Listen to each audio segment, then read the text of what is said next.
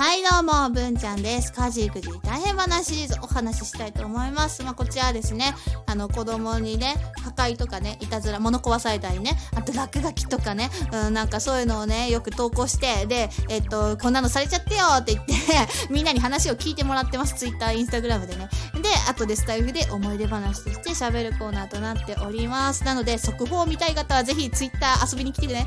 見たい人いないか。はい。で、今回はですね、えっと、ツイッターはちょっと画像が消えてしまったので、インスタグラムからご紹介したいと思いますね。えー我が家に北斗神拳を使える子がいるらしいっていうね。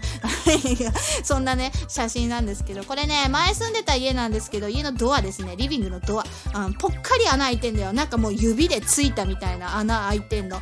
で、下にね、ちょっと黒い丸ついてるのは、えっ、と、いつも通りですね、定番の油性ペンの落書きなんですけど、落書きされた上に、あの、穴開けられちゃったのに、こんなでっかい穴どう、どうやって開けたのよって思うよね。で、ちょっと高さがある。大人の肩ぐらいのかさ高さかなって思うんですけど、いや、ほんと謎で。でも誰がやったの？なんで、何でこんななったの？って、うん、尖ったものよりはもうちょっと太いもの。本当に人のゆ、大人の指がすっぽり入るみたいな感じで、指でついた以外に、あとどうやって穴開けんだろうってね、わからなかったんですよね。で、子供たちに聞いても、みんな怒られるの分かってるから、4人ともね、俺じゃないっていうよね。うん、でももう本当に謎だったんですよね。まあ、結局引っ越してしまったから、あの、このドアの行方ちょっとわからないんですけど、まあね、あの、衝撃画像でしたよっていうお話です。ではね、今回はここまでです。最後まで聞いてくれてありがとうございました。